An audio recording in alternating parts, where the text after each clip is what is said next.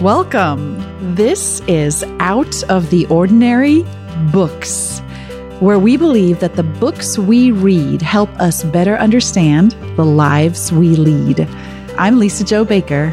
And I'm Christie Purifoy, and every week we share an out of the ordinary book and how it can help you make sense of your story too. These aren't book reviews or recommendations.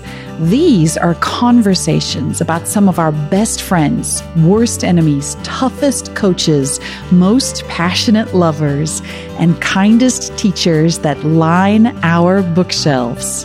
We hope these conversations help you see the deeper story hidden right in plain sight in your ordinary life, too. Get comfy. Here we go. Chrissy, I feel in that weird position where we're coming off a real high from last week because our episode last week was called Narnia for Grown-ups. I listened to the whole thing myself in the car when I was doing a bunch of driving this week, and I confess to getting like choked up over a conversation I was part of, which is probably weird. you should probably you should probably not be allowed to do that. But it was one of the most meaningful conversations for me personally that we've had. It married all of my loves, like pop culture, Netflix, movies, poetry, the etymology of words, space travel, C.S. Lewis, like, mm-hmm. magic. Mm-hmm. Um, in just all the most meaningful ways. And it was very special because we heard from so many different people. So many of you messaged us. And actually, I heard from quite a few people who started their messages this way. I've been a listener for years, but have never sent you a message. Yeah, those and, are the best. or I've followed you for years and I've never reached out, but I had to after this week. Those are very meaningful to us to know that what we are learning as we have these conversations is actually touching something that you needed to learn too, which is so meaningful. So, on one level, I feel like I'm on this high after last week, and I want to come on here and have like another beautiful conversation right. that's very meaningful and deep. But to be really honest, I'm having a week though where I feel like if you're looking at a garden, and we were in yours this week, and you look at just the glory of the peonies in bloom or the bearded irises, that is not like the focus of my week. I feel like it's been much more dealing with weeds. Mm-hmm. Like the pulling of weeds is just mundane and exhausting. And in my life this year, this week, I feel like I'm just stuck with weeds. And what I mean is this we can have these conversations that are very otherworldly, is how they feel. But we live here in a human world that has weeds. And in my life, weeds look like like the administration of life, emails, dealing with school, evaluations. Jackson wants to apply for a summer job, and I have to now like take him to a bunch of grocery stores so he can fill out forms. Like it just feels like part of my brain is wonders why can't I just live in this world where Christie and I have deep conversations and we look at bearded irises and talk about C.S. Lewis and drink tea? Right. You know, that is like I want to just stay there. I know. But now I'm back on earth and I am dealing with email that just pops up all the time, like just weeds everywhere. Weeds, and weeds, I never yes. get caught up and I'm annoyed by it all the time. And I wish I could erase the weeds from my life, but I've come to recognize, and it's bizarre to me. I'm using a gardening metaphor. Clearly you're in my head, but that is like, is that you? Like the day to day of life just feels like the weeds that have to be pulled if you want your garden to look like your garden does. So there we go. I'm just being real honest. I'm not having, I'm not on the cosmic plane today. much, much more down here in the weeds. Oh, I feel it too, Lisa Jo. Yesterday, talk about a weedy day. I had so much work to do, but there was a really necessary errand for some house repairs we have to do in one of our bathrooms. And um, I had to go to a tile store. Like this, I had to take precedence. I had to um, get the match of the tile in order for somebody to do their work, and it couldn't be put off. But I thought I'll just run out, I'll get it done, and then I'll come straight home and I'll have a whole day to get to these tasks that really matter. Lisa Jo, four and a half hours later, I was texting Jonathan as I left the tile store with the weep the weeping face emoji, like. I hadn't eaten. I felt like I was going to pass out, but I, I had been tra- trapped. It felt like trapped in the tile store. for four and a half hours. Christie, I'm laughing because we lived the same day. What was wrong with yesterday? Yes, so yesterday I was supposed to take our dog to a vet appointment and we scheduled for nine o'clock on purpose because, like you, I too had a full day and I knew I would have to wait for two hours. It's a procedure the dog needed. But I was excited because close to the vet was a home goods store and TJ Maxx. And so I had planned my day. And so I occupied myself from 9 to 11 when the dog was supposed to be done. And at 11:30 I called the vet and asked what was happening. And they said oh Cleo is next to be seen. And I was like wait what? And they'll be like they said oh she'll be ready by 2:30 yes.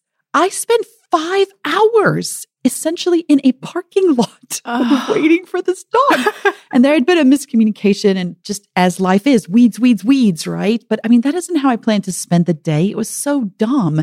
And then I got home and I had sent Peter similar weepy face emoji. the only good thing for me is there was like a California taco store that I could go and get fish tacos for lunch. While I waited, I sat in the car and ate them, and there were all these gross cicada shells all over the place and then when I got home, I had like an hour before I had to take the boys to something. And I just thought, how is this my life? Like, are there people who just live somehow where they don't deal with email, they don't run errands, they don't stock their grocery, they don't have to freak out because they're down to half a roll of toilet paper mm-hmm. for five people, which we mm-hmm. discovered last night. Mm-hmm. So now someone has to run out and get toilet paper. Like, why are these the things that are part of managing my life at nearly 50 years old? I'm still in the weeds, Christie. Right, right. Weeds like I've been driving around in this minivan that has had the service overdue light flashing for like two weeks. Yes. And I know it's because we need an oil change, but like who's who's gonna take Who the van in for the oil change? And empty um no washer fluid in the so every time I click the the oh I, oh, I gotta clean the window and then oh no, it's still empty. These are the weeds. So, Lisa Jo, you know, I'm I'm in my garden a lot right now. And the interesting thing about the garden right now at the end of May here at Maplehurst is that it looks perfect. Mm, it looks perfect. It is a moment where everything looks exactly right. Bugs haven't munched on the leaves yet. There are no insect hordes invading there aren't, as far as you can see, there aren't weeds. Nothing has grown too tall and flopped over. Um, there are no flowers that have faded and need to be cut off. Every, the roses are just beginning to bloom. The iris you mentioned are, you know, just bursts of color. Everything looks perfect, except I'm the gardener. I take care of this place and I know what's really happening. If when I go out there, I see this layer of perfect but because I'm the gardener, I know the space, I care for it year round, I look a little bit closer. I part maybe a couple of the taller plants and I see something. I see an invading army of weeds called, oh, they're horrible, Japanese stilt grass. And I think you have this too, because I remember yes. you and Peter sending me desperate photo messages at one point about this like soft green grass that was taking over all it's of your beds. Over my whole life. That's what it is. And so it it's happy with like it doesn't need much sun. So it's evil, clearly. It just can grow anywhere. and so it, it will start to grow underneath all the other plants because it doesn't really need sun and you won't see it. May, it's just perfect. But if you like lift a leaf or look between, you will see like a haze of green that pretty soon will shoot up past your iris and your roses and everything else and cover, smother the garden in like um, soft green bamboo like foliage. Um, and like your garden will literally disappear overnight. And unless you you know are on top of it and so i this conund- the conundrum for me right now is do i sit in the garden and enjoy the beauty and what looks like perfect or do i get busy pulling up the stilt grass that i can see under there it's coming um I don't know. I've, a little bit of both, but because we were there on Sunday mm-hmm. and we mm-hmm. sat in that mm-hmm, garden mm-hmm listener, prepare to be jealous. I apologize for making you covet.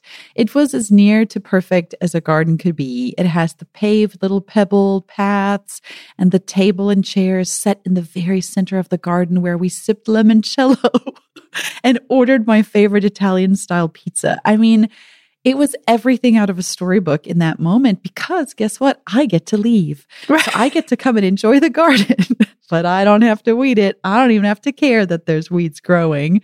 But it's so comforting to hear because when I come home to ours, which Pete and I are more sporadic gardeners, and I'm I'm learning this, you have to stay on top of it. So there are places where I sat all day the day before we came to your house and just weeded our walkway because there are just weeds everywhere. It looks like the walkway, it's a brick walkway. It looks like it's grown a beard because there's so many weeds. And then I saw a picture that Joanna Gaines shared on Instagram that I sent to you because they must have, I mean, their walkway's got to be five times the length of ours. It's so glorious.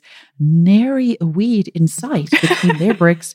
And I, and she just has her cute toddler running down the walkway. It's the most beautiful moment. And I texted you and said, I don't think Joanna Gaines weeds this walkway. Right. I think she has people who do that for her. And right. I was so jealous right. moment. Okay, Lisa Jo. So I have a friend to introduce and bring to our conversation. And maybe, not maybe, I feel sure that as we listen to this friend, we listen to this book, probably there'll be some wisdom cast on these questions because I feel it too. Is this like this intense dissatisfaction with my garden that is actually a garden of weeds underneath if you look a little closer. And I long desperately for a, a garden without weeds and a life without weeds.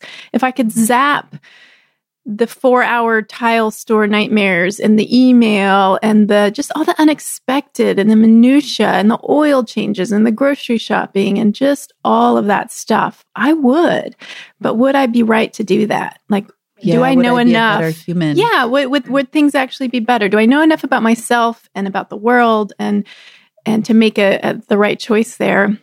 So I, the um, the book I'm bringing to our conversation today pulled it right off of the gardening section of my bookshelves. is an old favorite of mine. And um, before I tell you exactly what it is, I'll say that this was a pivotal book for me because when I moved to Maplehurst, I had been sort of gardening for quite a while. Especially in Chicago, we were we shared a community a plot in a community garden with friends. And so we shared that little space with them in this empty lot and with other community gardeners and grew tomatoes and lettuce and um, peppers and things like that. Not always super successfully because, whoa, the weeds got so out of control. By August, I would be embarrassed to go visit our plot because I didn't want the other community gardeners to see that the really super weedy one belonged to me. like I would hope that no one would be there. or sometimes my dad would come to my parents would come to visit uh, like late in the summer and my dad would you know want to go see the garden plot and I I remember distinctly a visit where I was trying to talk him out of it like no no let's not go because it was so out of control weeds. So I I had done that kind of gardening and then we moved to Maplehurst and now there was a house with with land around it. And so even though one of the first things we did is set, we planted apple trees and we set out space for a vegetable garden. Um, I, I think I was starting to wake up to this idea of being able to maybe grow other things, but I was still very much in that, I'll call it a farming mentality. And that is not at all to disparage farming. Um, I come from farmers farmers are amazing. We need farmers. we need good farmers. But the farming mentality for me meant like looking at the land and, and sort of thinking like, what can I get out of it in terms of food and crops and like productive gardening, you know, where it's, um, it's not about, it's not so much about an art form, although productive gardens can be beautiful. Um, but it, you know, it wasn't about creating a composition. It wasn't about just ornamental plants. Um, it was, yeah, it was more like farm gardening um, until I read this book. So this book is called. Wait, I'm going to interrupt you yes. to say this. I'm making a connection, as my children always say that they learn at school. Connection. I remember how the first gardens you really had were those massive vegetable gardens. They just grew vegetables. They were beautiful. John had.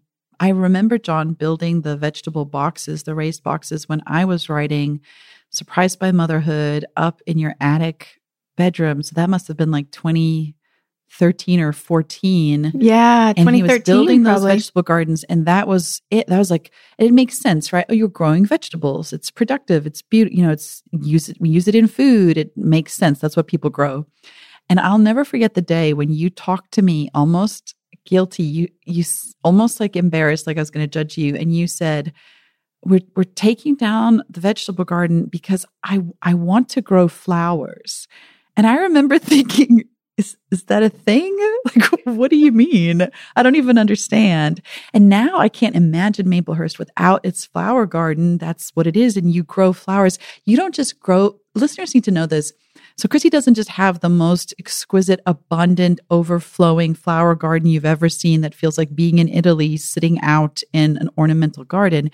She also grows in the way she used to grow vegetables. She grows now flowers specifically in boxes for cutting. So she has beds of flowers that are not designed to be pretty. They're in the back, so you can't really see them. So she can cut those for her house. So you grow flowers the way other people grow food to nourish your soul. And it's been so interesting to watch and also so inspirational. So now I'm curious to discover the book hmm that helped you make that turn. hmm I think you're going to like this, Lisa Jo, because um, this will mean so. You may not think of yourself as a gardener, but this will mean something to you as well because the book. Ta-da! Listener, I'm turning it around so Lisa Jo can see. It is Tasha Yes. Tudor's Garden, and it's a big photo book, like think like coffee table book, and it has a picture of Tasha Tudor in her garden picking sweet peas. So the book is not by Tasha Tudor, um, but I feel like we are now inviting Tasha Tudor to the table and to the Oh, conversation. If only we But the- could. The yes. book is by Tovah Martin, who um, was a friend of Tasha's and is a gardener and has written a number of gardening books. So she's a, if, if anyone here is interested in seeking out other gardening books, Tovah Martin has some really lovely books. But this is a book she wrote about Tasha and about her garden. And Tasha Tudor, if you don't know, um, was a an artist and a children's book writer and illustrator. Um, she has passed away now, but for many years she lived a long life. She um, created books that Lisa Jo and I, that you and I both love, like A Time to Keep and Pumpkin Moonshine, and um, uh, what are some like all the Corgiville books about her imagined village of little corgi dogs and yeah, and what she's famous for really is her paintings, the illustrations in the books, because as I remember, her writing was always very simple, but the painting was very detailed. So if you've, if you, a lot of listeners I know have heard us talk about A Time to Keep, which is one of her probably most famous books where she goes through a calendar year and then illustrates it and describes from her childhood, but really also from her grandmother's childhood what life was like. And I think at the time it was Connecticut that she was writing about, but I know, or Mhm. or maybe it was yeah. Vermont because that's where this her that's where her yeah, her- she definitely ended up in lived. Vermont, but yeah, she may have been living with her children in Connecticut when she was it's- younger. It's a yeah, very New England Yes. vibe. yes, But what's incredible about a time to keep is the illustrations don't they're not just like the main focal points on the page they also are borders on every page. So they're incredibly detailed and just beautiful. Like you there's something about like i want to somehow eat the pages because they're so pretty like the sugar cookies and the maple syrup tapping and the valentine's day parties. And christie and i of course share the dream because in the month that was her mother's birthday she has this picture of how the birthday cake came floating down the river by candlelight. I mean it's just like out of out of a fairy tale is what it it, is. looks like Yeah, I think that's the thing about Tasha is she lived as an artist who was creating these worlds in her books with such detail. Um, I learned really from this book. There are images in here of Tasha painting in the garden. So she drew and painted always from life. So she was studying flowers and looking at children, um, looking at little animals. Um, she was looking at a world that she had really created around her, that she was cultivating around her. And then that was the source of her art. And as well, she lived in a, she really strove to live like a whole beautiful, artful life. So if she was writing about seasonal rhythms and seasonal foods and seasonal beauty in her books, she was cultivating that in life as well and had a real love for the past. So she's writing in, you know, say 1950s, 1960s, but she is depicting people who are wearing clothes and living in something that looks more like 1840s, 1850s. She would collect antique clothes and wear them. So she was like living, it was almost as if she decided, and this is a flashback maybe to, to last week where we had a bit of sci-fi time, you know, not time travel so much as planetary travel. But it's almost like Tasha Tudor said, I don't need scientists to invent a time machine. I am just going to do it. I'm going to find old things and I'm going to live in old fashioned ways. So in Tasha Tudor's garden, uh, we see her home that uh, her son actually built for her as if he was a carpenter like 200 years before. And so the home is new, but built exactly to be like a very old home. She was using old, there's no modern appliances. She's using like an old wood fired stove. She's wearing antique clothes or things she made herself. So, like what you see in the books is now how she is choosing to live in a whole way, how she's surrounding herself. And so for me, um, I'd always loved Tasha Tudor. Now I'm in this old farmhouse. I read this book, I look at this book, and and now my world sort of grows a little larger. So instead of just thinking about the varieties of tomato I maybe want to grow. I'm looking at Tasha's garden and realizing getting this sort of bigger vision for a garden that not only is productive, Tasha's absolutely growing berries and has some veggies and herbs and she's raising goats and she's milking them herself. She actually there's a quote from her in this book where she says that she um, she attributes her longevity, her long life, and her health to um, goat's milk and gardening.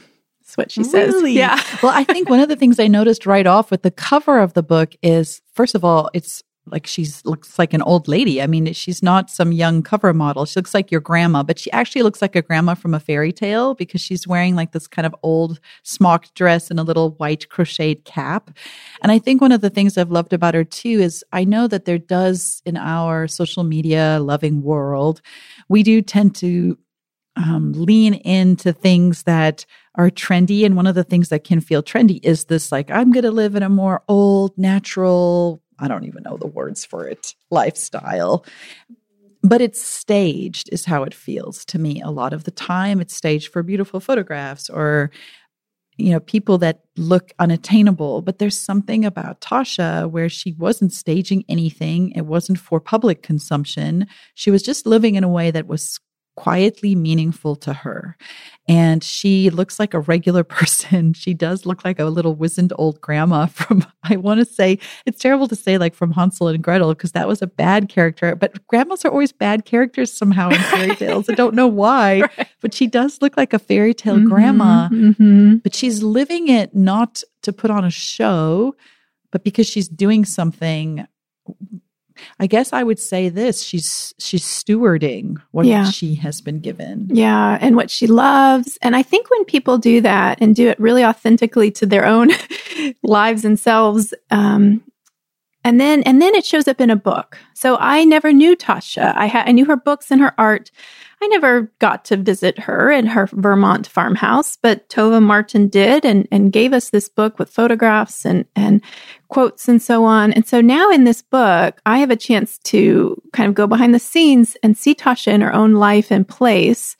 And um, I think to, uh, so when that happens now, I don't know why we need permission, and maybe not everyone does, but I needed permission. Like you said, how I was so tentative about uh, taking down the vegetable garden.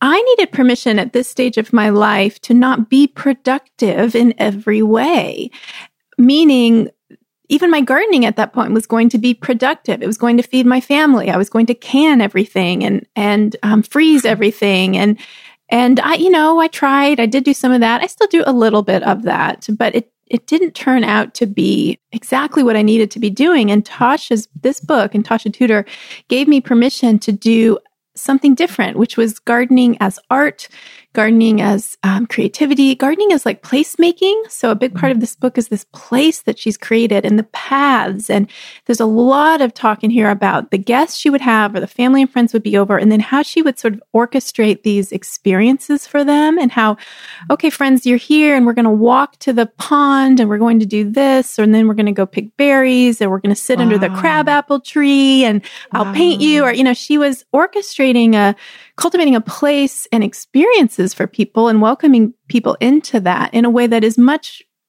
is different than just sowing seeds and harvesting them and then feeding people. You know, there was ornamental gardening and flower growing. And especially, I remember, so there's a lot in here about her peonies. So you mentioned Tasha's, you know, this New England stock and very, you know, that I think she would say even in here, like they're very practical, very hardworking, very, you know, industrious, and and yet, um, you know, not frivolous or sentimental. And yet, Tasha's peonies, she admits that she is very fond of the very ruffled, very pink, very scented, sort of pom pom explosion type peonies. Um, the ones that even they're so heavy and ruffled that if it rains, they just sort of flop over, like they can't even hold up their heads, right? So very impractical flowers. And yet she admits in here, like, these are the ones I love. So I remember reading that and it was like she gave me permission now to love what I love. Do I love pink ruffled peonies, even though they're impractical and you can't like cook with them? Maybe I do, right? But just seeing somebody who uh, yeah, I, I, don't know. Again, I don't know why I have often needed um, someone like that, or I have found in a book permission to listen to my myself, or permission to pay attention to my own life, or permission to think about actually the choices I have, rather than just march along doing what I think is expected, or what makes sense, or what's productive, or what everyone else is doing. You know, Tasha was very much swimming against the stream in many ways and uh, and sometimes sort of being acquainted, I think, with that that kind of life, we we realize, oh, am, am, I doing? Am I going in the direction I want? Am I am I doing the things I want? Like, let me actually stop and think about this. And I'm pretty sure after reading this book, I planted my first big ruffled pink scented peonies. And I so think that's I good. would maybe reframe a little bit of how you're describing, am I doing what I want? Because I think we live in a culture that's very much about I must identify what I want and my fulfillment and me, me, me, I, I, I. And it makes me so tired. And we forget that we are actually put in a community. And part of being in a community is bringing what you have to the community. And so I think I would describe it more like this that that we are constantly being invited by God to recognize unique gifts that He's put in us. And if they're not like the gifts around us, we are often quick to move past them and think that seems odd. And I think I would just I would describe you a little bit initially like an accidental gardener. Like you're an intentional gardener now, but you're accidental in the sense that you didn't grow up thinking, I want to be a gardener. This is what I'm made to do. You grew plant, you grew grass seeds on your windowsill. You weren't sure what to do. You thought you should grow vegetables and now you're growing flowers. The journey hasn't been straightforward for you. It's how I would describe myself as a writer. I've always thought of myself as an accidental writer because if writing for a law firm, which is what I used to do, is productive writing, right? It's writing that earns money. It's writing that moves things forward. Writing, I wrote for international human rights agencies. Like, this is writing that matters. This is writing that feeds people. Like, this is writing that does things. Writing for myself would be the equivalent of flower gardening for you, like writing books or blog posts as I started out, or putting my thoughts on an Instagram post that's really intentional. That kind of writing feels like a waste, you know, like who does that? That doesn't seem productive. And so I think what you and I are learning as we've gotten older, it isn't about asking what fulfills me. It's about asking what is the thing that has filled me that God is asking me now to give to the community is I think how I would rather describe it. Because when I look at you now what you're doing is that is what you're doing. God has given you filled you up with this love and passion for creating spaces that welcome people in. And now when you give that to us you fill us up. And that's what communities do. And so think that's the distinction between what we try to do as believers and what our culture says. Well, you need to just find your true self and do what works for you, no matter how it affects anybody else. I hope we are always listening, though, for a voice that says, no, I'm inviting you in this community to bring the thing I've put in you and to give it now, to give it to other people. And I, I certainly experience that when I come to Maplehurst. Mm-hmm. And while it is fulfilling, I mean, I cannot tell you how many times I have been in my garden in, especially in the past couple of years, at those kind of perfect moments, you know, that do sometimes come and just said, Oh God, thank you so much for giving me gardening. Like this work is so meaningful to me and so satisfying. I can't imagine my life without it. And I never saw it coming and I never pursued it. And so what a gift, what a privilege. And yet, so there is that. And yet there are weeds. There are armies of weeds. And I they will armies. never they will never not stop coming they will never stop coming. Right. And uh and that's true in my garden which I love and is a work that has been given to me and I'm so grateful for it. And yet there they are. And um and I'm often I'll be honest Lisa Jo I am often miserable in my garden um, I'm often stressed. I always find it so encouraging yeah, when you tell these stories. Anxious, overwhelmed, frustrated that I have no help. I feel like if I only had help, if I only wasn't on my own trying to do this, or you know, ang- you know, or, or angry about the weather or the bugs or mistakes I've made, or I mean, it's or just the backbreaking work, like knowing, oh, I need to do this task, this job, this chore, and it's so hard. And so that is still there. It's mm. still mm. a part yes, of it. It doesn't magically go away no, just because you love no, what you do. No. And so I do oh, kind that's of the worst. That's yeah. just exactly how our lives are. I love that I'm an independent entrepreneur. I love that I work from home. And all the time I think, surely other people who have teams who work with them don't deal with responding to every single email that hits their inbox or the thousands of messages that come in via social media every single day. Like it is too much. it is overwhelming. And yet I love this job I do. And I think if I could just sit in a solitary world and just write beautiful words all day long and not be interrupted. And guess what? That's not how gardens grow. Gardens grow with peonies and weeds. Man. And weeds. Both of them. yeah. And even Tasha Tudor had weeds. And there are moments in the book where I feel like some tr- some of that truth comes out. And if you're a gardener and you recognize the reality, you realize how hard she's working. And even in some ways like the battle she's fighting in order to to do what she does and and pursue what she does and that it it you know wasn't always easy for her trying to break into art and book publishing and you know um, okay there was no email then maybe so i am envious of that. But but she's you know there were other things there were other things and bills to pay and you know and and this is what it means to be human and alive on the earth. And we can say on the one hand um, what a privilege to be alive today on this earth. And also wow there's a lot of weeds and someone needs to do something about them. And maybe maybe that's what i'm supposed to be doing today is pulling some weeds. Mm. And I think that's part of maybe what people don't realize when you post photographs on social media. Because if you follow Christie, you know how beautiful her garden is. If you don't follow her, you must go and find her, Christie Purifoy on Instagram. And that'll link you to her other accounts, her gardening accounts. But I think people maybe assume, as I have in the past, wow, just look at that beautiful flower. Look at Christie's garden. It's just so magical. Like, look what God did. Yeah. so beautiful. Yeah. And Christie's like, look what I did. Look what man. I did. yeah.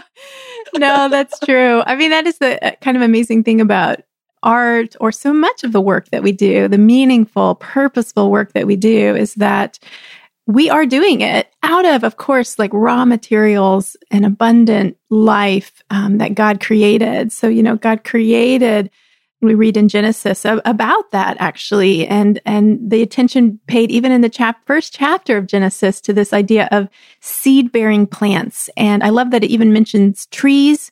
So like day three, I think is seed bearing plants and trees that bear fruit that had seeds in them. the idea is like he got it all so started, important. right? Yes. And and I think there's and then it, and then it goes to which I think is funny, sun, moon, and stars. So it's almost like the seeds are loom larger in the song than even sun, moon, and stars. Um, and so like we know that you know we we give praise and honor to to the Creator who set it all into motion, and so that we have the raw materials to create, whether we're creating gardens painting paintings, raising children, ministering to others in our church, like, you know, all the, the work that we're called to do, um, I think uh, is, first of all, it's work. Yeah. it's work. It's work. It may Yeah. be good, beautiful work, but it's work. And I think, I think we honor God when we acknowledge that and when we, and when we honor one another and, and when we see them doing the work. So the mom or dad who's got the young kid and um, look, they brought him out, and they're they're they're not naked. They're wearing, you know, they've got a fresh diaper and they've got clothes on, and we know like that may have been a battle this morning, right? And we say, look at you, like God may have created life and created that child, but look at you doing the parenting and getting them cleaned and giving them a bath at night and you know the bathroom ends up soaked and and all the rest. And now your kitchen's covered in smushy green peas because you're feeding the child right? So we honor that parent who's doing that tending and that caring and that keeping. And um, the same as we honor the gardener who has looked out at God's world and responded to God's invitation to create something with what's been provided. And from the plant breeders who are breeding new roses and bigger bearded irises to the gardeners who are um, designing a space and thinking about what it will be like to experience that space. And they're pulling the weeds and watering things and inviting others into it. So we, like, we honor God in that. And then we honor God's creation. We're made in his image to do the kind of work that, that he has set in motion and that he does as well. And so we honor him as image bearers when we tend and keep and care well. And uh, and so the goal, I guess, is not the weed free garden or the weed free life, but just waking up again and inviting God to strengthen us for the work of of another day of both pulling weeds and sitting sitting a spell. That's what we say. I think back in Texas, let's sit a spell in the garden and enjoying enjoying what we've created together and sharing it with others. So I But I guess just like that reminder that, you know, there is that invitation. God Yeah. is inviting us in the very beginning. That's what he does with Adam and Eve. He invites them to participate in his work, and his work is pictured clearly for us. The first three days, he creates order out of chaos in creation, and the third three days, he fills up the order with life. And then he says to Adam and Eve, do the same, like subdue, like be fruitful and multiply. And I love that reminder that where we see multiplication, abundance, fruitfulness, it's because somebody has said yes to something that God invited them to do, whatever that is. Like whatever business you're building, or family you're raising, or art you're making, or flowers you're growing, or book you're writing, someone has accepted an invitation. And then God you know, the propagator of life is bringing like fruitfulness to that experience. And it's so wonderful because it is easy for me to passively look at your garden and think, oh, how nice that, you know, God did that. Like, but what actually happened is that you were proactive and said yes to God's prompting and invitation in your heart. And then you did a lot of work with God and you made something beautiful. And I hope for our listeners this week, that's just a reminder to, to pay attention, not to what your truth is, or um, don't even know whatever new agey words we use these days, but instead, like, what is God inviting you to? Like, what is He inviting you to? And what would happen if you said yes? And what does it look like to then participate in the act of growth and creation and creativity with God? And I think sometimes we tend to hyper spiritualize and think, well, if God asked me to do this, it'll just happen. but the reality Right. is, as any gardener can tell you, that is just not true. You will, in fact, need to tend the garden. You will need to participate in the work. And I think people people can sometimes we can get mislaid in our thinking and think, well, if I had more faith, then this thing would just happen by itself somehow out of the ether. But instead, God is saying, no, like participate, send out the resume, you know, Mhm. right, pick right. up the phone, engage that other business, or talk to that kid, or go and ask somebody to be your mentor, or offer to mentor somebody, or you know, write the first draft of the book, or even if you've had the rejection letters, try again. There's constant participation with God in His created order. You know, last week and the week before, we've talked about this concept of God as you know, deeply creative, but also deeply participatory and raising up with us this sense of being part of his family. And in that sense, like part of a royal family, a family that is given places in his kingdom, which means though that we are responsible for the kingdom. And so a lot of that looks as basic as just the annoying list of emails I have to answer today because that is the honor of getting to pull weeds here in this garden that I'm growing. and it's been really helpful for me to be reminded of that. That last week we talked a lot about sort of the spiritual world around us. And this week it's good to remember we're physical creatures. We are here in a material world and the two overlap. And so we don't discount either. We can't discount the spiritual elements of our lives, but we also can't poo poo you know, the material elements of dealing with email and day to day and chores and errands. And they're no less important, no less worthy, no less holy because they're part of participating in the act of creating and creating order out of chaos and abundance um, in a world that God has invited us to do just that in since the very beginning. Mm-hmm. And maybe I'll end with because I know we always slip in a little voice from the book, a little um, you know, a few words from the book. And so maybe I'll end with um, the beginning of this book in which Tovah Martin tells us about the first time she met Tasha. Ooh. But I'm I'm going to tell you it's not maybe what you're thinking. Was she crotchety? She says, oh, and, and this introduction, the title is A Garden Lost in Time. so Tovah uh, writes, I met Tasha Tudor the same way that most people make her acquaintance. When I was very young, my favorite aunt paid a visit, and since she worked for a printing house and since we shared a flowing correspondence, she brought a gift of Tasha Tudor stationery. If my aunt hoped for a return note on that writing paper, I am afraid she was sadly disappointed because I refused to part with a single sheet of it. Instead, I kept the box squirreled in my desk until the day it accompanied me to college, where all the blank sheets, but only the blank sheets, were used to write letters home. And then she talks about going to work in a greenhouse and eventually when she actually did meet Tasha in person.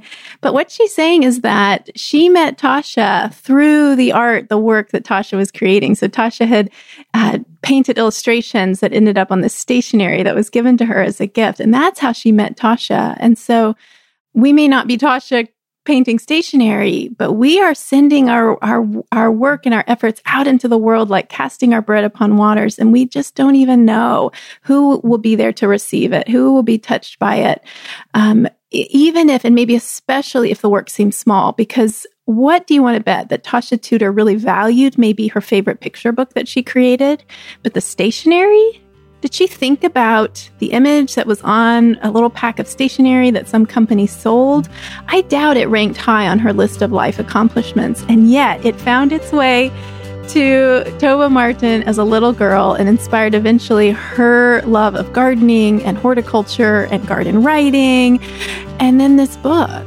So we just don't even know. Again, we come back to seeds, Lisa-Jo. We always come back to seeds. We just don't even know how um, our small seeds, when we plant them and tend them in faithfulness, how they will grow and who will one day eat of that good, good fruit.